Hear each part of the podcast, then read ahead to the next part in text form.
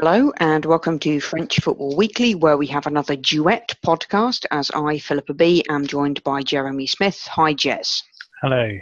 Right. So, whew, France are in the quarterfinals after an eventful game against Argentina. Um, they won 4 3. It was all kinds of emotional over the shop. Um, your initial thoughts? Go. Um, I think, I mean, first of all, I think, I don't think too many people would argue that 4 3 is a pretty flattering score for Argentina. Mm-hmm. I think more or less entirely from start to finish, France are the better team. I think they, they probably uh, let Argentina off the hook for sort of the last 10 minutes of the first half or so, uh, were sort of quickly, albeit freakily, punished by that and then sort of got their heads together again and and really I think outplayed Argentina. Um, I mean, I despite my pessimism last week, Argentina, the current Argentina team, were and are a very very good match for France. Um, you know, a, a very talented attack, but an attack that is often sort of left stranded because of a, a pretty average midfield and a very slow and ponderous uh, defence. And so, yet, and yet they're they're a team that are happy to have the ball and happy to try to attack. So that kind of played exactly into France's hands because every time they lost possession, um, I mean, basically, as, as Deschamps was heard on a microphone saying, or shouting to Paul Pogba, "Paul le balle donne le Kylian," which was pretty much, yeah, give give the ball to Kylian Mbappe and let him run absolute riot, which which he did. Um, so yeah, I mean, all round, I think a very good performance. It's weird to say considering they conceded three goals, but I actually mm. thought the defence played well. Um, there was obviously more of a link between defence and attack, a hell of a lot of which was, well, it was thanks partly to Kante's dynamism, Matuidi's as well, but Pogba really had a, an excellent game, I thought. Mm. And then the attack, Giroud, I don't think was as bad as the five out of ten that he got in L'Équipe. Griezmann was okay, um, unlucky not to score with a free kick, got the penalty, and Mbappe was just standout player by quite a long way. Yeah. Um, despite Pavard's goal, I think Mbappe was yeah clearly man of the match. Yeah, I think um, looking at the the kind of se- the selections, um, having Matuidi on that kind of left wing ish role, and it very much ish because he was he wasn't really playing as a winger he was more in midfield. So they were a little bit unbalanced but when the kind of point of that level of unbalance is is Kylian Mbappe running at speed against deeply confused um, defenders it, it kind of works out okay. I mean, something we saw from the Argentina selection, as you said about you know their attack and the problem with midfield is the way they set up with Messi kind of nominally up front. I saw that team list and, and kind of tweeted out, "Does this is this as weird as I think it is?" And Rupert Fryer, um, South American football expert, came back saying, "Strikerless formations are so 2010, and even then, this one would be bad."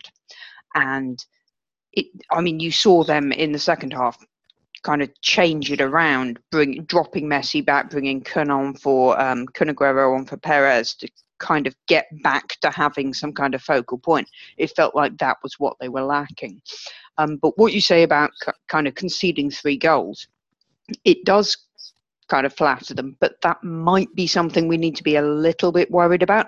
Um, on the XG front, um, we had uh, Alf Tegenalf had them at um, 0.64, Mike Caley had them at 1, and they scored three. And look at where they scored the goals 41 minutes just before half time, 47 minutes just after half time, 90 plus three just at the end of the match. It's like, guys, you're going to have to stay focused to make sure that doesn't happen um, again, as it were, because you know, remember those first two goals that, that Argentina scored put them ahead. It wasn't like France were coasting; they were, you know, they were hit um, by those two goals, and it took that kind of mad 10 minutes in the second half um, with the goals from Pavard and the, the brace from Mbappe to on top. I think it, it wasn't a completely um, uh, uh, com- not convincing. Uh, it wasn't, you know, all joy and, and happiness and jam and cake and everything. There's still stuff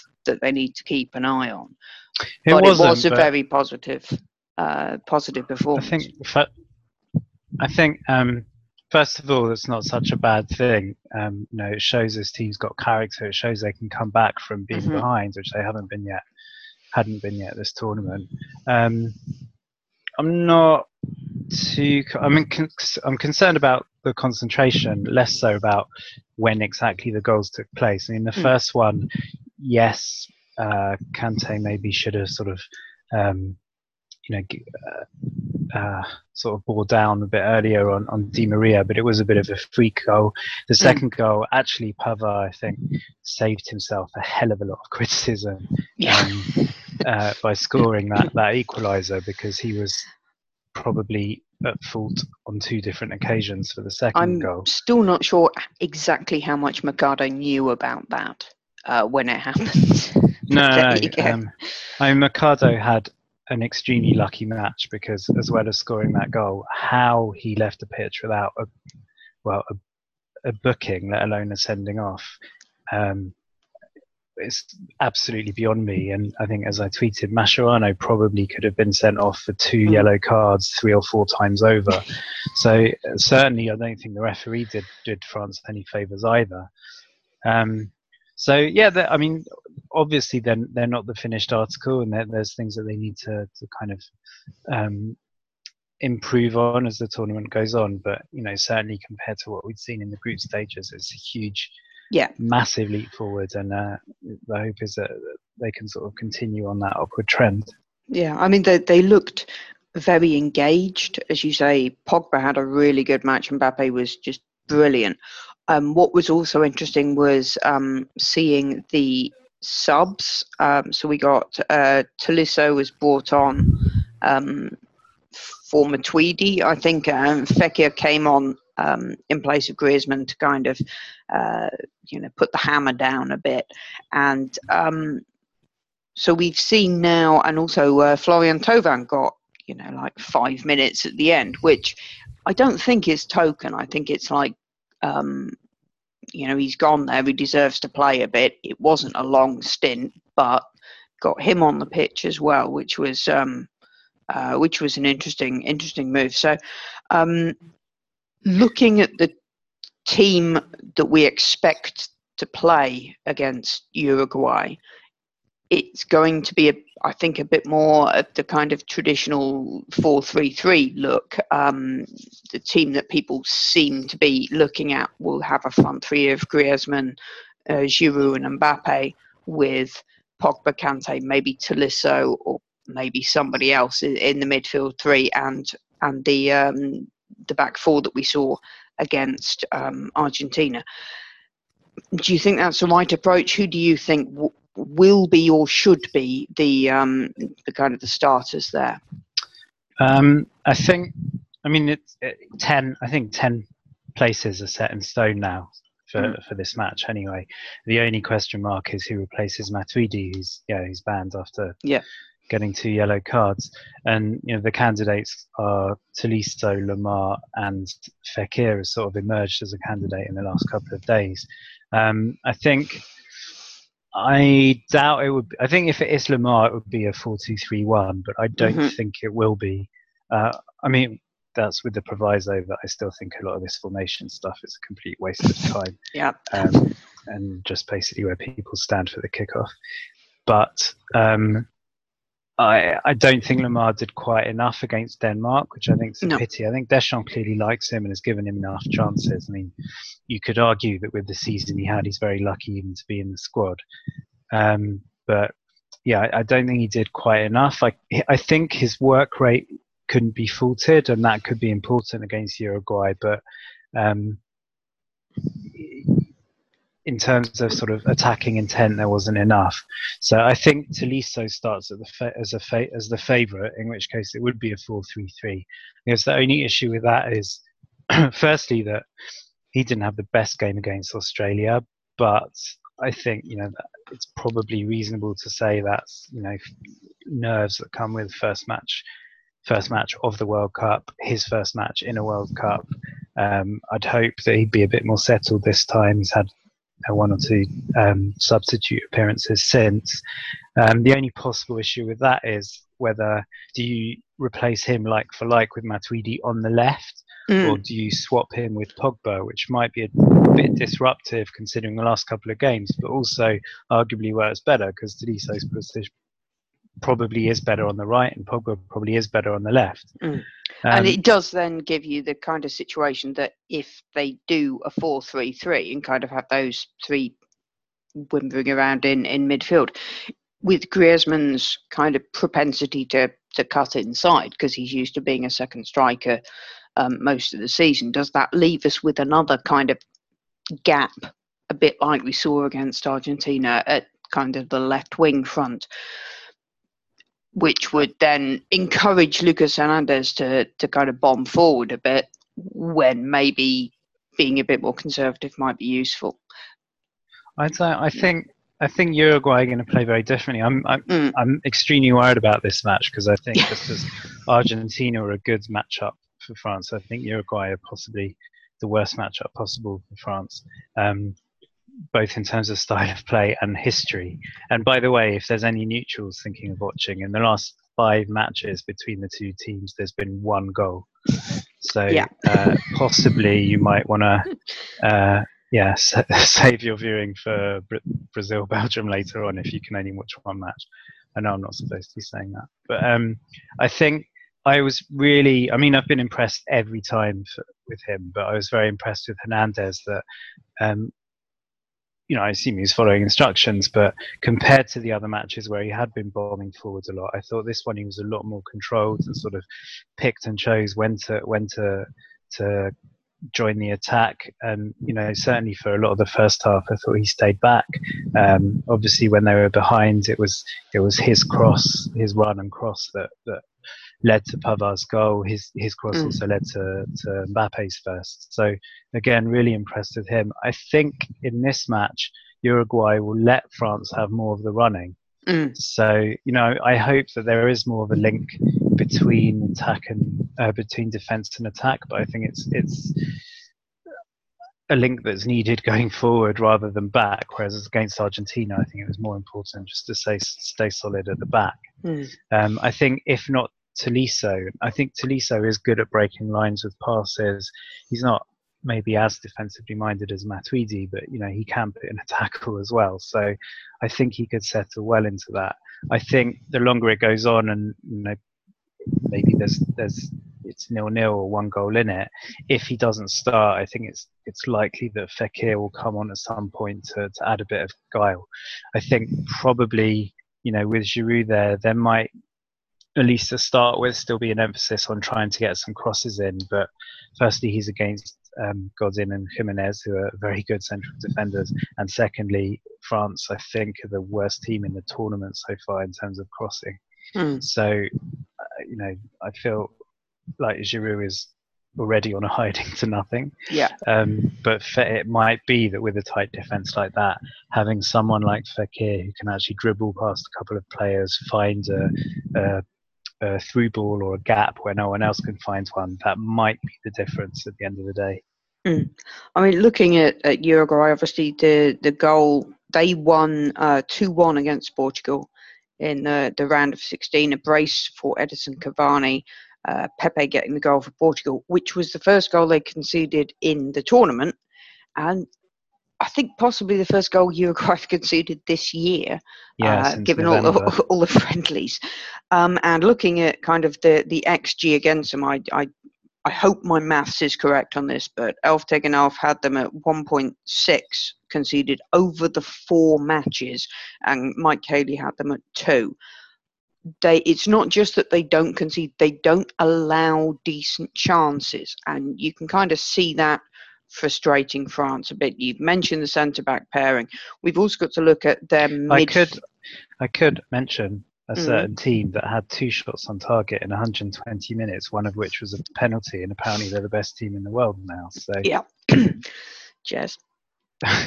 Calm. Back to Uruguay, um, and their um, but their midfielders. It's not just um, you know uh, Godin and Giménez who are obviously excellent, but you look at the the kind of the the holding the midfield, the holding pair they've got in front of them. Uh, Rodrigo Bentancur and Matias Vecino played, I think, in all of the matches, and Lucas Torreira, uh, Arsenal target, I'm hearing, yeah. um, was um, kind of uh, in front of the, the the central defence pairing against Russia and Portugal. Uh, Russia, they absolutely killed them. I mean, 0.1 xg is is is terrible. Um, and so the, the Portugal game, obviously, it was a Cavani brace, and Cavani is a doubt. Apparently, he's back training, but was training separately from the team. Um, firstly, the impact of him not being there on France's chances. Secondly, do we think that if he isn't there, they're going to be even more obdurate and defensive um, without their kind of talismanic striker. I mean, we know Suarez obviously can do the business when necessary and, and just shithousery, etc. But if Christian Stuani's brought in instead of Cavani, I it feels like if Cavani isn't there, Uruguay are going to attack much less tactically, if you see what I mean. Does that worry you um, at all? I, th- I think it could go either. I think they probably will defend a little more, but at the same time they've got one fewer defenders because, as as we know from watching him for PSG, Cavani is, you know, um, his work rate is unbelievable, and he's he's always there helping in defence as hmm. well. Mm. So uh, I suppose you can look at it either way, but. I'm not expecting Uruguay to be interested in doing too much attacking. I'm not saying they'll play for penalties. I don't think they'll do that at all. But hmm. um, certainly I think they're going to be very happy for France to to let France try to make the running, particularly because France have not been very good at that the last well the last couple of years really. Um, and then hope to hit them on the break or you know a piece of magic from from someone like Suarez, which they're they're more capable, which he and some of the other players are more than capable of doing. So again, I'm uh, you know as a neutral, I'm not 100% sure I'd bother watching. yeah. yeah, this is. I think it's. This is going to be very tense. I mean, the Argentina game was kind of chaos and nail biting, and but that was because stuff was happening all the time. This one, I think, might be more tense because there's long periods of caginess and and stuff, and therefore yeah. it might be definitely uh, want to get the wine and the biscuits out for.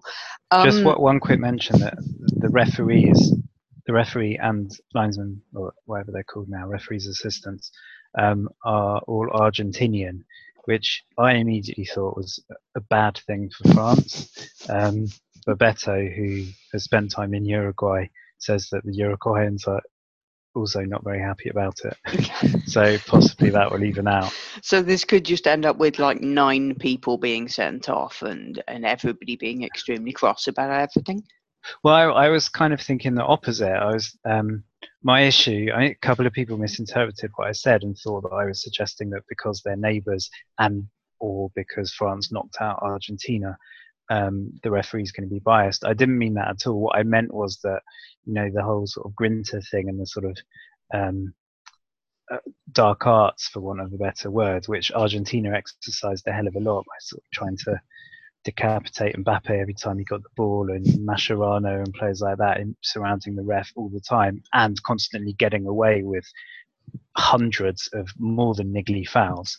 I worry that a referee who's very used to seeing that week in, week out, um, may let Uruguay get away with that kind of thing. Not get away with it, but for them, that's that's the norm. That's part of football. Whereas possibly a European referee may be a little bit stricter on it. But mm. yeah, as Bebeto said, just because he's Argentinian, it doesn't mean he's going to be particularly nice to the Uruguayans either. So. just random question. Um, the member of the France squad that you'd like to have on your side in a fight, then? Who would you like backing you up if there was a, a rumble, Jez? Um, not Boris. no, to be fair, he'd be very diplomatic and maybe talk everybody down. No, that's true. um, I think probably either Pogba, as long as he's in the mood, mm. or Rami. Yeah, that's a good shout. Actually, I was thinking Varane because again, he'd be quite kind of um, uh, diplomatic and talk people down. But if they if they kept being dicks, then he looks like he could he could do a number. But Rami is a good a good shout. I think there. Also, Thauvin. I, th- I think Thauvin will be able to get you know some kind of sly digs in. He's got the word rabbit punch written all over him. I think. Uh, so Hernan- Hernandez is my rabbit punch man. Yeah, no, fair. uh, anyway, um, just briefly going back to uh, to the Argentina game because obviously there were four goals, uh, which was brilliant because that was more than the bit in the group stage. So I'm up to uh, seven in my uh, goal donation I'll be making to Football versus Homophobia um, which is um, something that, that people have set up if you're uh, kind of a bit a bit antsy about uh, it being in Russia and the situation in Russia about um, gay rights and um, and that kind of thing. That you can uh, pick a team and however many goals they score, you make a donation to a charity of your choice to kind of pay it forward a bit. So that's seven goals uh, that I'll be donating for to Football for Homophobia versus homophobia, and that's something that uh, obviously we hope there are more goals from France, but possibly not that many against Uruguay. But the goals they did score against Argentina, it seems a bit possibly a bit facile to say which was your favourite, given that we may have seen one of the goals of the tournament in there. But which was your favourite, Jez?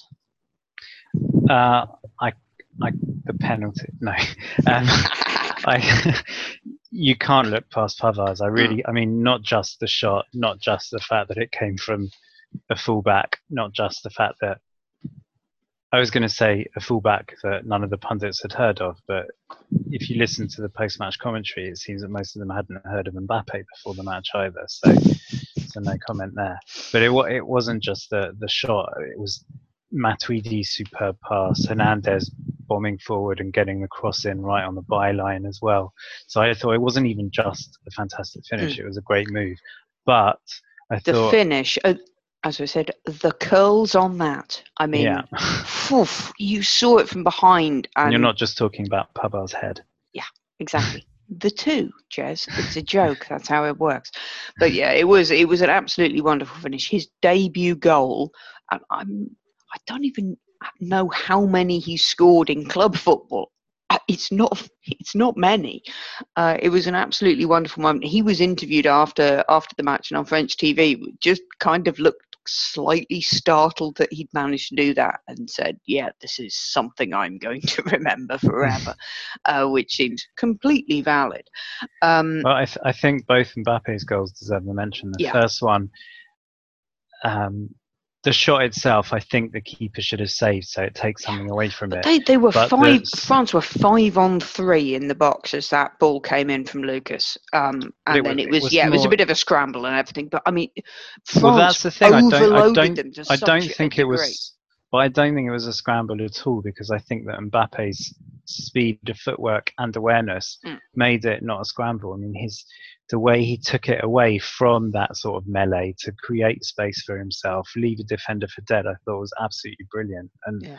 you know, possibly of all the things that he did, you know, everyone was talking about his speed and sort of petrifying the, the defense and you know Rojo played players like that by just speeding past them was to to do him a bit of a disservice and I think that the skill he showed for that goal was was absolutely hmm. fantastic he and definitely the he, goal, he, outplayed them rather than just outran them yeah definitely, definitely. Yeah.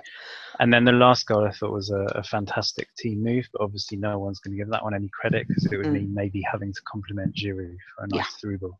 Lovely through ball. I mean, what what was kind of interesting was they took Rojo off at, at half time because he was seriously struggling. I don't know if he was injured, but it looked like that was a tactical. Oh Jesus Christ! Replace him now. And they brought on Fazio, and I had a couple of people on Twitter saying me, "Oh God, this is not going to end well." And even before, uh, you know, the the first France goal in the in the second half, there was a massive kind of defensive screw up from him, and um, he, I think, was also the guy that knocked over. Um, kind of getting towards full time, Argentina um, appealed for a penalty, but on the replay it turned out it was Fazio who'd knocked knocked Aguero over kind of didn't have a brilliant time at the in the centre back department on, nice. on either front. Certainly, the the Spurs fans on my timeline were all very much. Oh yeah, that's really going to sort out Argentina's slowness and mm. defence problems. Yeah. Um, well, talking I mean, of penalties, by mm. the way, I think France are definitely should have had one, possibly two, if Griezmann had been a little bit less honest. Um, not less honest, but you know, he he stayed up when he a hell of a lot of strikers would have been would have gone down, and mm. possibly France could have had a couple of penalties as well. So the ref definitely didn't help them in that sense. Mm.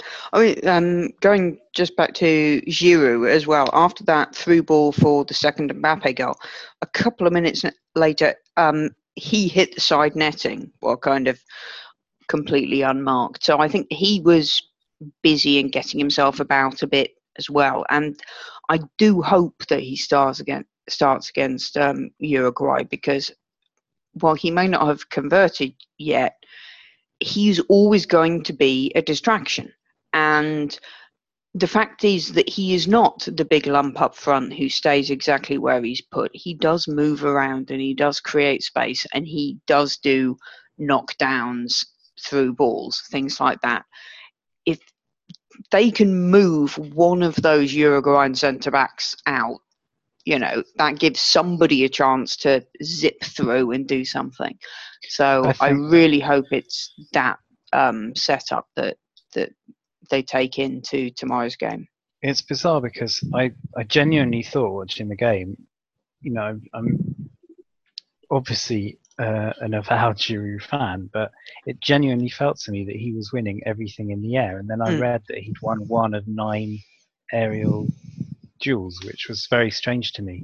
But that being even sort of notwithstanding that, he ran more than than both Griezmann and Mbappe um, the stats show he, he ran, I think, 9.1k, one of the others 9, one of the others 8 point something. So, you know, it just shows his work rate and his pressing. And as you said, you know, he's, he's, he's not a lump, he is intelligent. And, you know, even if he's not making chances for himself, even if he's losing headers in the air, but sort of occupying a couple of defenders, that creates space for other people. Mm. And I think the pressing probably will be important tomorrow because, you know, that might be the only way to get through that defense, sort of unsettle them, catch them slightly off balance. Yeah. So, you know, yeah, I, I really think he's an important part of the team, not mm. just for um, what he gives as that sort of focal point. Yeah. And I mean, another thing was kind of about half an hour into the game. Um, he kind of he did one of his lovely cushion knockdown headers, um, but there wasn't anybody there, and you could see Deschamps on the sideline yelling at Mbappe, "Stay closer to Giroud." So you can take advantage of that kind of thing. Yeah. And so the the interplay between what we expect that front three will be is is going to be key. There is, still, I mean, there there clearly is some kind of not an issue between them, um, but it's it's bizarre that there have been so few passes between mm. Giroud and Griezmann.